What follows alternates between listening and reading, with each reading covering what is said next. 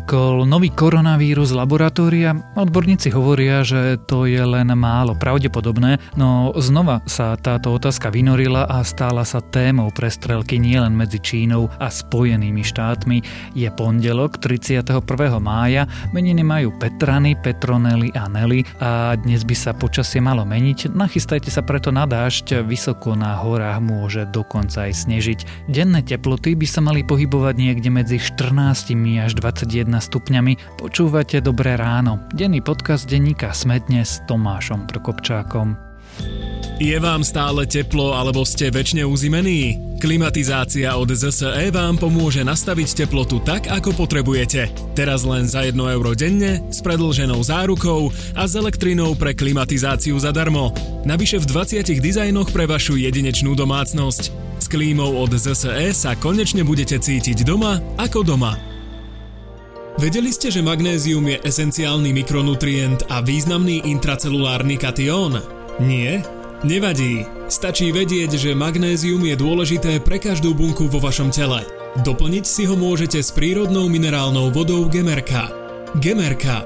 To najlepšie magnézium a kalcium zo slovenského krasu.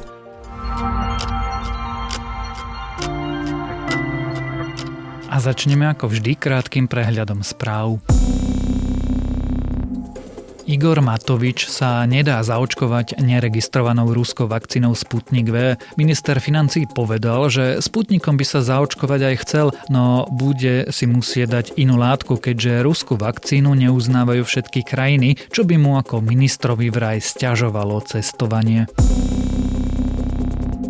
Zastrašovanie nepomôže, odkázal generálny prokurátor Maro Žilinka a podporil tak prácu prokurátorov a vyšetrovateľov. Tvrdí, že odmieta vyhrážky možnou diskreditáciou a nezlakne sa.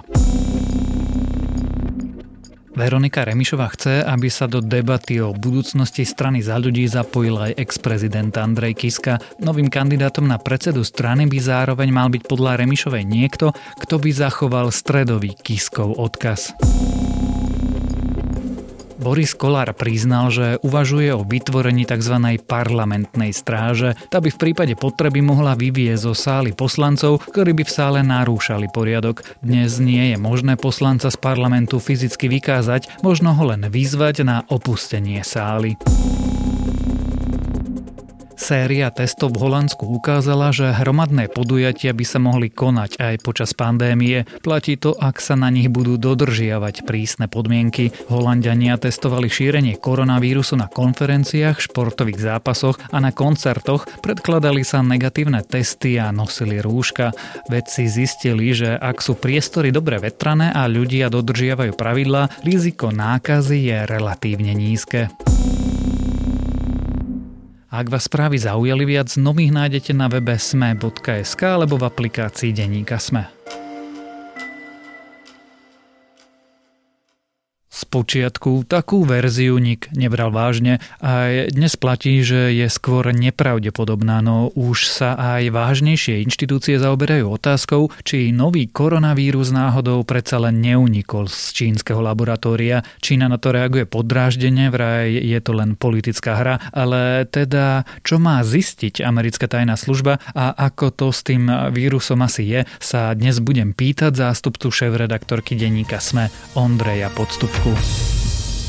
Well, the issue of where the pandemic began and how it began has never really gone away, but it's back centre stage because US intelligence officials are now redoubling efforts to investigate the origins of COVID 19. The orders come from President Biden. Here's the statement it says the intelligence community is split on whether the virus came from human contact with an infected animal.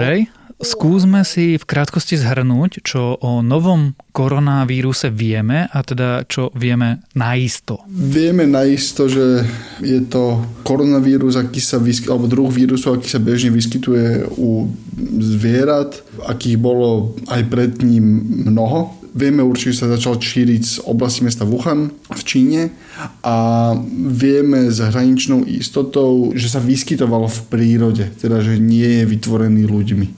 To sú veci, ktoré vieme, tie prvé dve sú úplná istota, tá tretia je povedzme, že 99%. Ja si pamätám, že na začiatku, a to už viac ako rok, sa kládla otázka, či ten vírus nie je stvorený umelo v laboratórnych podmienkach a tie si pamätám, že k tomu vyšli nejaké výskumy aj v magazíne Nature. Tie hovorili čo? Tie výskumy v princípe ti hovorili, že ak by to bol umelo vytvorený vírus, bol by vytvorený spôsobom, ktorý nepoznáme. Lebo čo sa deje, že ty keď dostaneš vírus a si virológ alebo si vedec, vieš už dnes veľmi rýchlo sa pozrieť na všetky písmenka jeho genetického kódu a s tými nástrojmi, ktoré dnes máme dostupné, teraz veľmi, veľmi zjednodušujeme, s tými nástrojmi, ktoré dnes máme dostupné, ak by si vytváral cieľene vírus, a teraz nerozprávame o tom, že ho máš prírodný vírus a nechávaš ho stokrát sa množiť a skúmaš ho.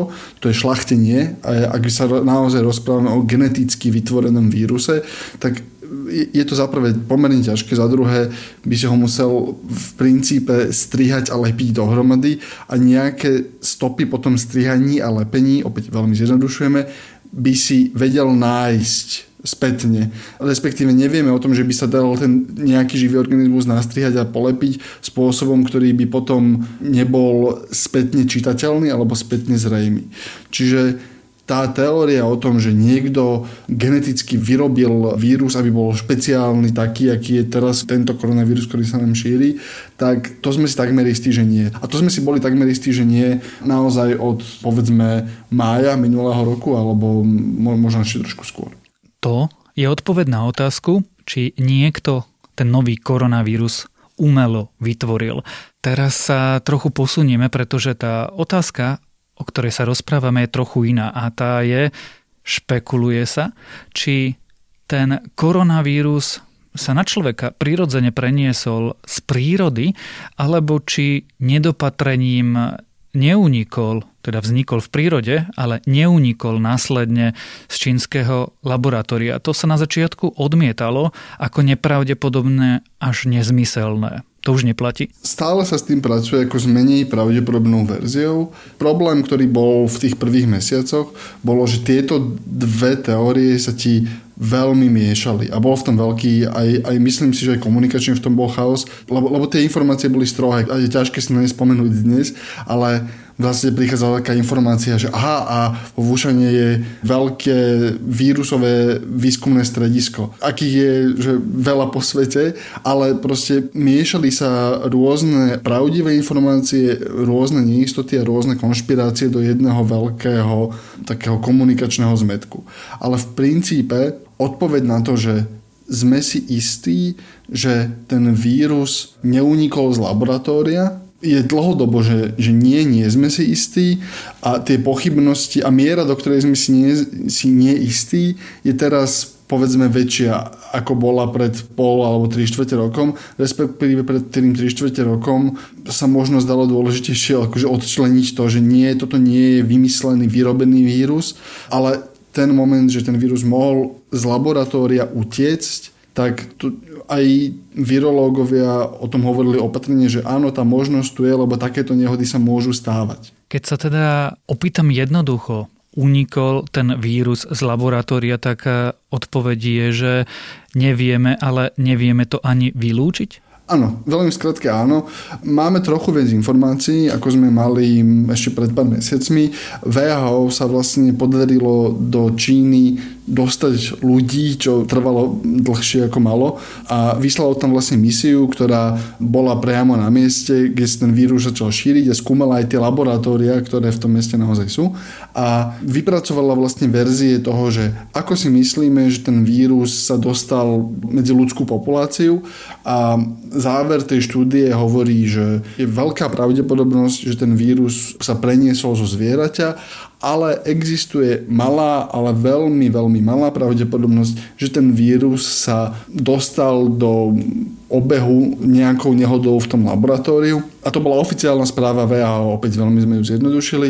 A keď sa na ňu pozerali virológovia, aj poprední virológovia, pomerne renomovaní virológovia a vedci, tak začali upozorňovať na to, že dobre, ak by sme férovo preskúmali všetky tieto možnosti, tak tú možnosť, že ten vírus unikol z laboratória, by sme mali prešetriť lepšie, lebo to je nejaká 300 stranová správa a len doslova pár strán sa venuje tej možnosti a opisuje ako sme tú možnosť doteraz preskúmali a či sme ju vylúčili. A tá reakcia vedeckej komunity bola, že dobre, ak je toto možnosť, ktorú sme nevylúčili, mali by sme ju lepšie preskúmať. Čo znamená, že mali by sme poslať na miesto ľudí, ktorí majú špeciálny výcvik, špeciálne znalosti na to, aby sa pozreli, ako vyzerali bezpečnostné protokoly v tom laboratóriu. Mali by sme snažiť sa pozrieť na záznamy toho laboratória, mali by sme dôsledne preskúmať, čo sa stalo, aby sme sa dostali bližšie k tej odpovedi. Čiže to, o čom sa teraz rozprávame, je snaha o zmapovanie tej neistoty, snaha o zníženie tej neistoty a snaha k tomu, aby sme sa dopracovali čo najbližšie k odpovedi. Ako na tieto snahy reaguje Čína? Toto nie sú totiž to snahy len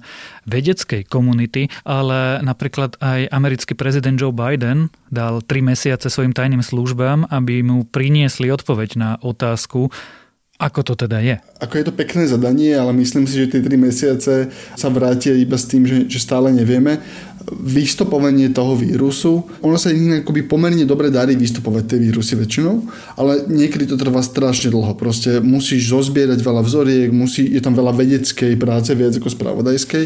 Ale aby som sa vrátil k tej prvej otázke, pre Čínu je to veľmi citlivá vec, je to povedzme otázka z nejakej časti národnej bezpečnosti, z oveľa väčšej časti nejakej národnej prestíže a nejakého, nejakého renomé, ktoré sama o sebe chce mať a ktoré sama o sebe chce budovať.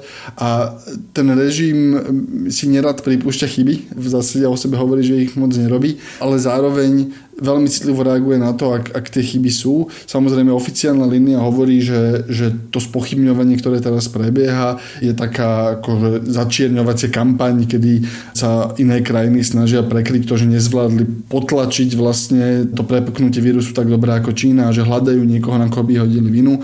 Čína sa snaží vyprodukovať dôkazy, ktoré podporujú verziu o tom, že ten vírus sa naozaj preniesol na úroveň na populáciu zo zvierat, ale stále tie otázky stále ostávajú. Ten, ten záver toho, ako to naozaj bolo, nevieme urobiť ani tie dôkazy, ktoré teraz Čína predkladá o tom, že našli nejaké príbuzné vírusy, aj pomerne renomovaní experti v rámci Číny, tak stále ti to neukazuje taký ten jednoznačný dôkaz, taký pripínačik, ktorý by si vedel dať na mapu s nejakým dátumom. Opýtam sa z mosta do prosta a uvedomujem si, že trošku tlačím, ale utajuje Čína pravdu, alebo keď to so všeobecním, tají Čína niečo?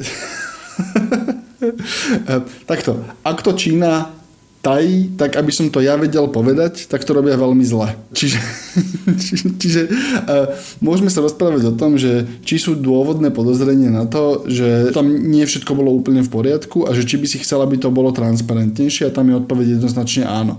Chcel by si, aby sa tam experti VHO na to miesto dostali skôr, chcel by si, aby sme oveľa skôr a videli, ako to laboratórium funguje, chcel by si, aby si mal oveľa jasnejšiu situáciu o tom, ako sa narábalo s prvými prípadmi. Boli náznaky napríklad toho, že do miestnej nemocnice sa ešte na jeseň minulého roka prihlásili ľudia s podivným zápalom plúc, čo Čína vehementne začala popierať. Možno v, povedzme, demokratickejšej krajine alebo v krajine, ktorá má slobodnejší prístup k médiám, alebo kde majú médiá slobodnejší prístup k tvorbe, by si sa vedel dopátrať toho a vedel by si nájsť toho lekára, vedel by si s ním rozprávať a v Číne je toto veľmi ťažké. Čiže Čína nie je tak transparentná, ako by sme chceli, aby bola o tom, čo sa deje. Zároveň hovorí, že tuto máme dobré dôvody, prečo nie, lebo vy proti nám vediete očierňovaciu kampaň. Navyše to laboratórium vo Vúchane bolo známe neúplne precízným dodržiavaním bezpečnostných procedúr, ale poďme z roviny špekulácií pre celé na bezpečnejšiu pôdu vedy. Momentálne je aký vedecký konsenzus o pôvode nového koronavírusu? V princípe hovoríme o tom, že sme si istí, že ten vírus má pôvod v zvieracom nositeľovi, pravdepodobne v netopierovi, ktorý sa pravdepodobne cez nejaký medzistupeň, teda nejakého iného cicavca, dostal tak blízko k ľuďom, že ich nakazil a ten jeden človek, ktorého nakazil, alebo tá veľmi úzka skupinka ľudí, ale pracuje sa s teóriou, že pravdepodobne jeden človek bol vo veľkom populačnom centre, kde sa ten vírus nekontrolovateľne rozniesol. A táto línia je veľmi jasne ustanovená, ale otázka toho je, že kde sa tie procesy udiali a či sa nejaký z tých procesov, teda neudial v laboratóriu, tak to je zaujímavá otázka. Teda, že či vlastne k tej nehode neprišlo v laboratóriu, keď niekto pracoval s nakazeným zvieraťom, dajme tomu, nakazil sa od neho, porušil bezpečnostné protokoly a vyniesol ten vírus von. To, to je tá vec, ktorú nevieme. Čiže tá základná línia toho, čo ten vírus je zač, ako vznikol a ako sa dostal k ľuďom, je pomerne dobre ustanovená. Jej presné okolnosti sú nejasné. Pokúsim sa to dnes zakončiť pragmaticky. Je vôbec dôležité vedieť, odkiaľ ten vírus pochádza. Máme tu pandémiu, milióny mŕtvych, štáty s pandémiou zápasia. Nie je oveľa dôležitejšie sa rozprávať, ako zaberajú vakcíny, ako naštartovať ekonomiku, ako zachraňovať ľudské životy, ako dookola sa pýtať, odkiaľ koronavírus vlastne je je extrémne dôležité vedieť, odkiaľ ten koronavírus je. Ty môžeš skúmať vakcíny aj zachraňovať ekonomiku a zároveň skúmať, kde je ten vírus. To, tie dve veci sa nevylučujú. Ale dôvod, prečo je extrémne dôležité zistiť, ako ten vírus sa dostal medzi ľudí, je presne kvôli tomu, aby si predišiel alebo aby si zvýšil šancu, že predídeš ďalšej pandémii. Lebo ak zistíš, že ten vírus naozaj unikol z laboratória, ten, ten úžitok nebude, že bude môcť niekto na západe kričať na Čínu a ukazovať prstom, aj keď samozrejme, že to bude diať, ale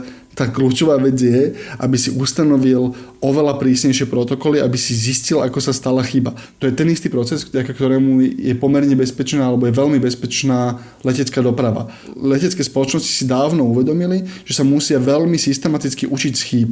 Čo znamená, že ak sa stane havária, tak preto vidíš exaktné vyšetrenie toho, ako sa tá havária stala, lebo majú odhodlanie zapracovať do svojich procesov nástroje, ktoré tej chybe zabránia. A pre lekárskú alebo pre zdravotníckú komunitu je veľmi dôležité urobiť presne toto isté s tým vírusom. Čo znamená, ak zistíme, že sa rozšíril z prírodného prostredia k ľuďom, tak sa musíme začať oveľa viac rozprávať o tom, ako túto interakciu oveľa lepšie sledovať, ako zamedziť tomu kontaktu, aké nové pravidla by sme mali rozbehnúť na tých miestach, kde sa deje. Ak sa to stalo v laboratóriu, je treba, aby sme si dohodli na nových bezpečnostných protokoloch pre tie laboratória, aby sme tie laboratória podrobovali viacerým testom a tak ďalej a tak ďalej. Čiže je dôležité, aby sme videli, ako tá chyba začala, aby sme kde sa ten problém vznikol, lebo tam ho vieš najlepšie zastaviť každý budúci. Kvôli tomu to potrebujeme poznať. Tak my môžeme len dúfať, že Čína umožní vyšetrovanie a aby prebehlo riadne. O pôvode nového koronavírusu sme sa rozprávali so zástupcom šéf-redaktorky denníka SME Ondrejom Podstupkom. Vzdelávajte sa v blízkosti prírody. Sokratov inštitút otvára sebarozvojový kurz za obzor pre ľudí nad 30 rokov. V ekologickom vzdelávacom centre na Zaježovej vás čaká 5 víkendov s expertnými lektormi. Upracete si životné priority, posilníte si komunikačné zručnosti, naučíte sa zvládať konflikty aj pracovať s mocou. Doprajte si zmysluplný čas pre seba a prihláste sa na www.sokratovinštitút.sk lomka za obzor už len do 31. mája.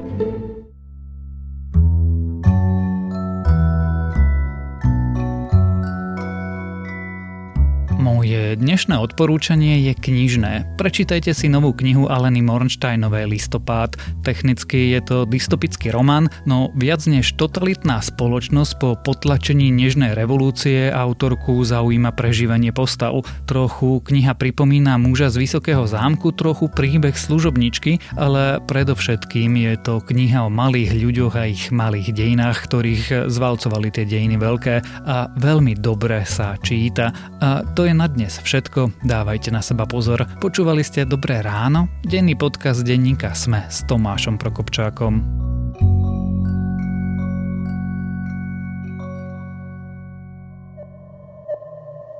Porozumieť peniazom, súkromným či verejným, nie je ľahké. Určite nie pre každého a podľa výsledkov prieskumov napríklad o finančnej gramotnosti s tým má problém naozaj veľa ľudí. Vieme to aj my v Indexe, štvrtkovom podcaste denníka ZME, v ktorom sa ekonomické súvislosti a trendy snažíme vysvetliť. Moje meno je Nikola Bajánová a Index nájdete vo všetkých podcastových aplikáciách, ako aj na webe denníka ZME, zme.sk.